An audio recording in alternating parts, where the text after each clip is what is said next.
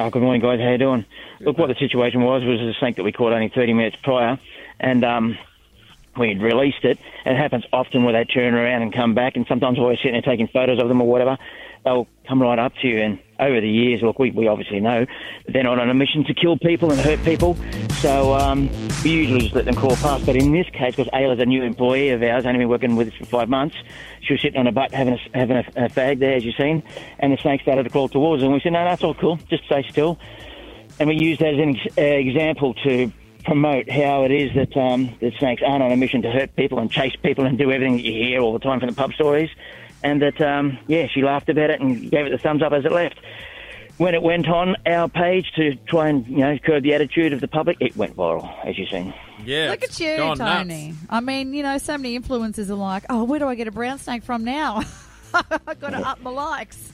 In my opinion, when we go to catch them in precarious situations, when we're down on our hands and knees under a house, that's dangerous, that's risky.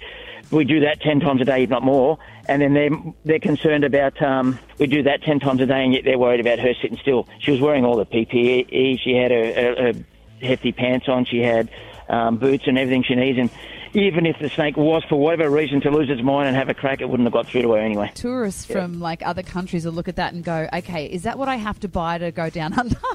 In order to be safe, do I need to wear all of that everywhere? Look, it's funny, I do. A lot of my customers are either people from the UK or cousins from just over the water here on the island, from New Zealand, and they'll turn up saying, so where are all these bloody snakes, bro? And you think, it's not that bad.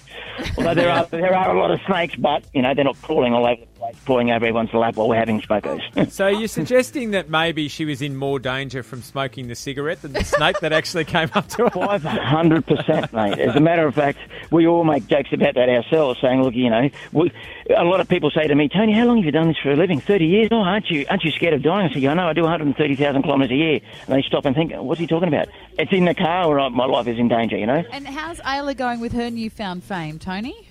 Look, she's dealing with it a lot better than some people. Some of her family were actually concerned and called me up and said, is this okay? I said, look, I didn't do it. She did it herself. And because you believe it or not, it's not the fame that you've got to deal with. You get so many haters online that you need to have a pretty tough skin to be able to deal with some of the things that get said about you. And I even find myself I have to stop looking at our page because it makes you frustrated and maybe angry. But you go, no, you expect that with a whole heap of keyboard warriors who have probably got half a bottle of something under their belt and whatever it might be. So you look to take it with a pinch of salt, but she's handling it very well. What do people hate on you for, mate? Because aren't you doing everyone a service?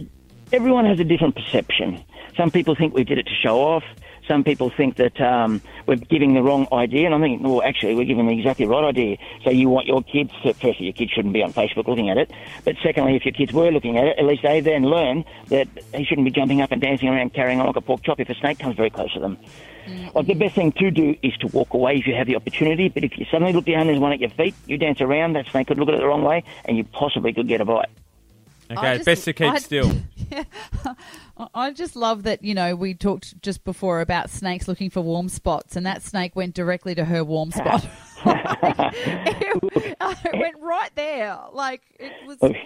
Yeah. If you're anything like me, your mind falls into the gutter straight away too. Look, we all had a good joke off camera about things like that, what could have happened and what should have happened, but... yeah, no, it wasn't looking for a warm spot.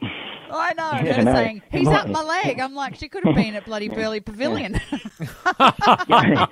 They're not talking about a day, Brooke. They're talking about something else. Yeah, that's a snake that Tony doesn't release. I know. Yeah. But could he go and catch some of them? Because I tell you, they're venomous in that place sometimes. Yeah. Tony, as always, mate, thanks so much for joining us. You're a legend. You're a legend around these parts. And and I'm still indebted for you for getting rid of the snake. Yeah, that time of keelback, I remember, mate. I remember that day. And also in the back of my car, when that thing moved on my toolbox that time, he nearly tore me a new sunroof in the car because he thought there was a snake moving. Yeah. I'd like to know. Forgotten about that avenue down there. No, I haven't. I remembered it. I just didn't want you to bring it up. Oh, I do, Tony. How was he squeal like a girl or like a? I don't know. He was kind of he had so many arms and legs going left and right. I thought there was an octopus in the back of my car. He thought he'd caught another creature. Well, you are a bit of a creature, that's for sure. Yeah, he was ready to relocate me, weren't you? Anyway, he also tried to get me with a fake snake when I was in a car with real snakes. So for that, I thank you, Tony. Yeah, how high pitched was that squeal? I'll tell you. Have you heard Mariah Carey's Uber note? It was higher. Good on you, Tony. All right, guys, take it easy.